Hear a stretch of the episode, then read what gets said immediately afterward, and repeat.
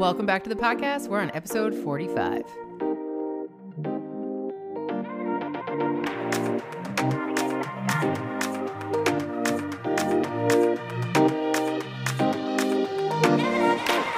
Welcome back to the podcast, my friends. We are on the second episode of the mini series, Perimenopause. If you didn't get a chance to listen to last week, I encourage you to do so. We're discussing estrogen and the role it plays in the body. And it was really fascinating, this information that I have found over the last several years as I was researching to understand what is happening in my own body. And I wanted to share that with you because I think the more we know about our body, the more aware we are of what's happening, then we're not feeling as overwhelmed and we can support ourselves. And then if something is calling us to go to our doctors or a doctor of homeopathy or uh, you know whoever, a functional medical practitioner, that we have the information all set up, and it makes their job a lot easier, and we're able to collaborate with them. Now, if you're someone who has a little trouble with advocating for yourself, because trust me, I've been there, I recommend going over to episode 40, tips to self advocate your next doctor's appointment, or episode 42 with Carrie Beckier, who has been through a long, harrowing road road with health issues, and she is helping her clients to navigate all that is the medical system by helping you to collaborate with your doctor. So, those are two episodes you can listen to together or apart, and I encourage you to do that, as well as listen, like I said, to last week's episode because we talk about estrogen. Now, in today's episode, I am going to be getting into its counterpart, progesterone, and also the stages of perimenopause.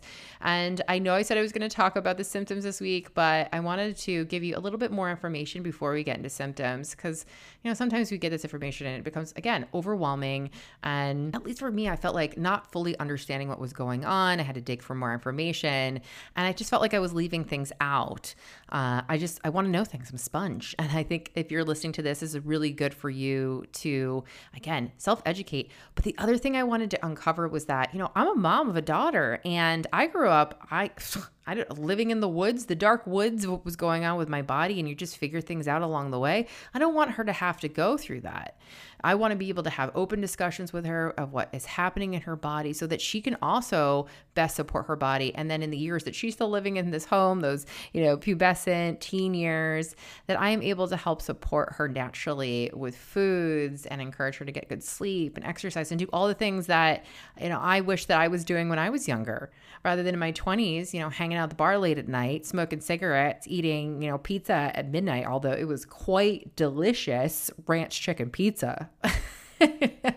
I you know wish I was doing some things to support my hormonal health and that maybe it would have positively affected what is going on now. It's about that proactive action, right? We want to be able to take care of ourselves uh, I wish we could go back and take care of ourselves then to help support us now. But there, you know, with all the amazing information out there that continuing to come out around, uh, you know, pre perimenopausal, menopausal health, we can help to support ourselves and hopefully stave off any of those crazy diseases and issues that might incur when we're older. So let's get into one quick thing before we get started. I am not a medical doctor, nor do I play one on TV. I'm just here for educational purposes. Again, so take this information, take it with a grain of salt, take what you need, leave what you don't, and use what you do take to help you live a healthier life. Let's start out with giving some clarity around pre versus perimenopause. So, the medical definition or the medically used term a lot of the time is that perimenopause, you're going to see it pop up up a lot. I know some people I've discussed with, they don't know what I'm talking about. And that's fine. I didn't know what I was talking about either before I started looking up this information. But that per, that perimenopause is anywhere from now this is it's constantly being redefined but as it's most recently defined, uh, those years leading up to menopause, and that can be anywhere from you know five to seven years. It can be for some people ten years. You ex- experiencing a variety of uh, perimenopausal symptoms. Uh, it really depends on lifestyle factors. So, for instance, if you're a smoker, which I recommend you quit smoking, my friends, that can put you into perimenopause and menopause earlier. Uh, different, of course, lifestyle factors, genetics. Um, and stressors, things like that, they all affect how and when we are experiencing uh, symptoms and then for how long and in what depth. So, things to consider, you know, taking a look at what's going on in your lifestyle and considering maybe making some changes if you are going through any of these symptoms.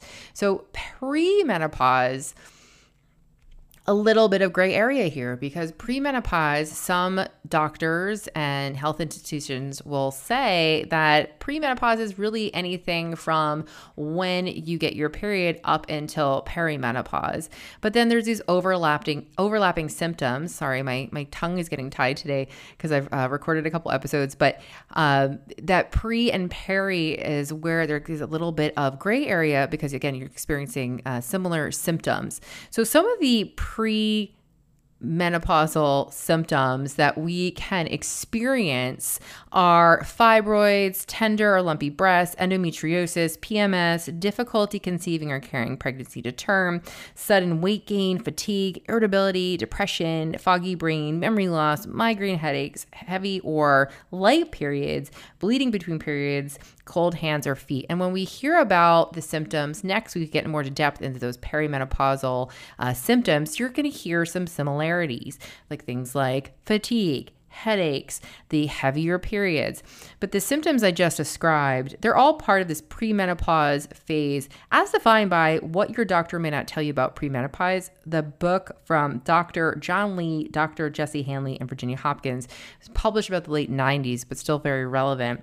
And they say that these symptoms are, and diseases and issues are really uh, created or caused by an excess of estrogen and deficiency of progesterone. We'll talk more about progesterone in a minute, but I just wanted to go through the different phases of basically our livelihood as a woman. So if you were looking at a chart and you're looking, you have two lines. You have an estradiol chart, uh, estradiol line, excuse me, and a progesterone line. You know, in the childhood years, that those two lines are steadily beginning to climb. You see more of a surge in those teen years into those early 20s, and you get into that that reproductive years. And if you have a nice healthy flow, think think, you know, 25, 25 days is typical. And then you have, you know, you can be anywhere from 24 to 35 days. Again, there's a range for the typical three to seven day uh, menses flow. Then you're going to see, I guess, puns intended, a nice flow of that estradiol um, and those. Uh, rises and dips in progesterone. Again just nice natural flows and they're and they're working together cohesively. And then you begin to see the decline as you go into perimenopause. And of course we get that that full decline as we go into menopause. Uh, when you are specifically for this episode the series right the perimenopause we're really talking about that sort of I guess you call it late stage pre-menopause and into your perimenopausal phase. And with perimenopause if I was to go through all of the information and break it down, there are really there. So some doctors again, they're going to break it into er, very early stage, early stage, late menopause, uh, your menopause, and late perimenopause. Like that is just that's a that's a whole lot of stages. But let's just break it down into two. There's early stage perimenopause and late stage perimenopause. And what does that look like? So early stage perimenopause is really if we're we're talking again for typical woman who's had a standard uh, menses throughout her life, that early stage perimenopause is going to be around your early 40s to mid 40s. You're going to see possibly shorter cycles, uh, worse in PMS. You're going to find, you know, mid sleep wakening, maybe you have some headaches, some weight gain, breast tenderness. And again, we'll dive into some more stuff next week. Uh, heavier periods is another one. Then you get that late stage perimenopause. We're talking, you know, again, mid 40s, upwards of early 50s. You're going to start seeing the skipping of your periods, possibly some more night sweats and hot flashes, sleep disturbances uh, you know, more so improved PMS, um, you know, periods, cramps, breast uh, breast tenderness symptoms, and things like that. Um, and again. Uh, there are going to be there's the, the folks who are going to fall on that heavier side of the symptom list and there's folks who won't be experiencing, they'll just be kind of minor inconveniences and you might not see them as consistently. And when we get into the symptoms, we'll also talk about ways in that final episode that you can help to support your body as you're moving through these stages. But again, it's just kind of good to know where you're at. So if you are in your 40s and you're starting to feel you're starting to experience perfect example, heavier periods like I was experiencing, you can recognize right off the bat like i am in early stage perimenopause. It's okay. Everything's good. You know the problem comes in when we fart, start to i think i just said the word fart. We start to see uh, symptoms at the more uh, severe side of the spectrum. So your heavier periods are very heavy. Um, and that would be means and cause for you to go speak to your healthcare practitioner. Now if you're someone who has ease and access to tests and are able to test your hormones that's so great. Uh, but this symptom tracking is going to be the best thing for you because really until you get closer to menopause and this is just new science coming out the closer you get to menopause uh, being able to test your hormones will be more helpful. Whereas when you're kind of in that you know end stage premenopause into that early stage perimenopause, your hormones are still fluctuating so much, especially if you have just that regular menses, that being able to get one blood test done and then ride that one to the bank is not going to be helpful for you. You're going to have to test your hormones frequently. All right, let's talk about progesterone. And what is progesterone? Get ready to be wowed with my medical speak. This is from ncbi.nlm.nih.gov. It's one of the reference sites that I love to go to to find really good, strong uh, research articles and information that I've given you in previous episodes.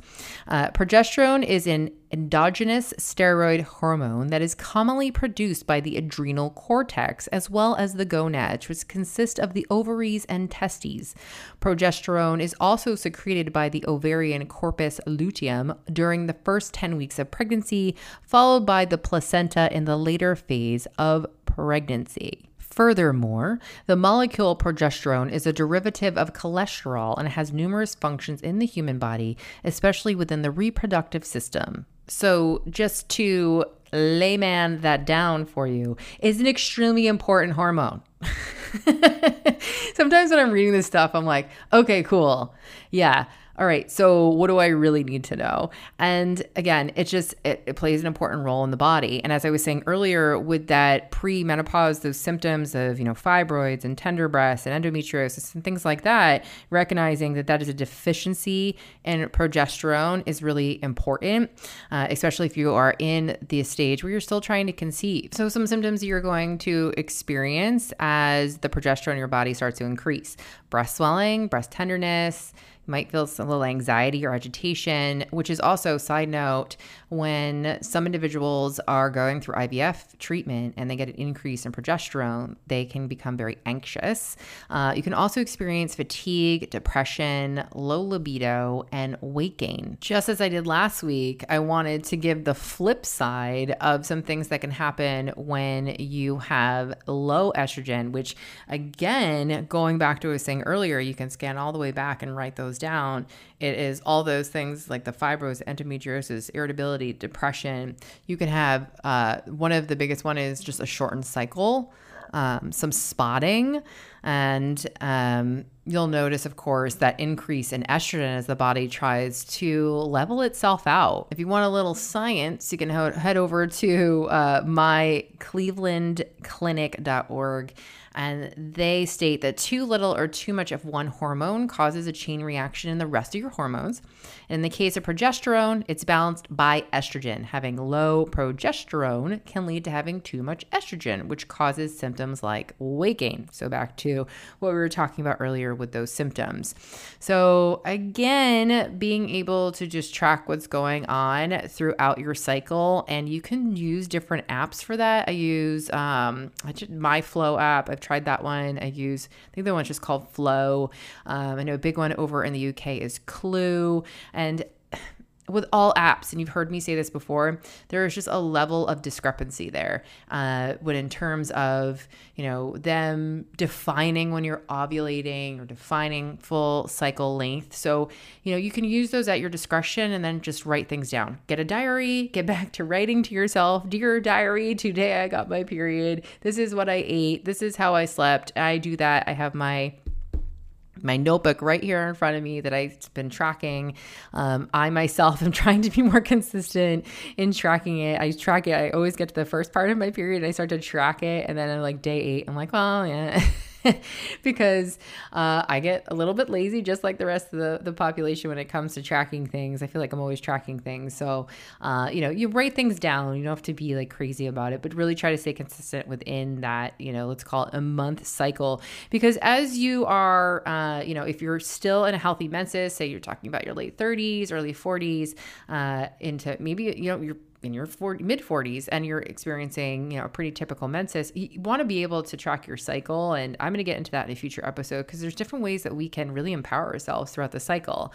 We are not uh, meant to be on the male cycle, which is basically a typical circadian cycle. We have the circadian cycle and we have our infradian cycle, and we should be tapping into that uh, and just getting to know our bodies on a, on a whole deeper, new, exciting level. Really, what's happening here, friends? Is that we're finding a reduction in estrogen because we're coming to the end of our reproductive years. The number of follicles that produce estrogen are beginning to decline, and then we see that fall in progesterone because it's only produced any great amount when we ovulate.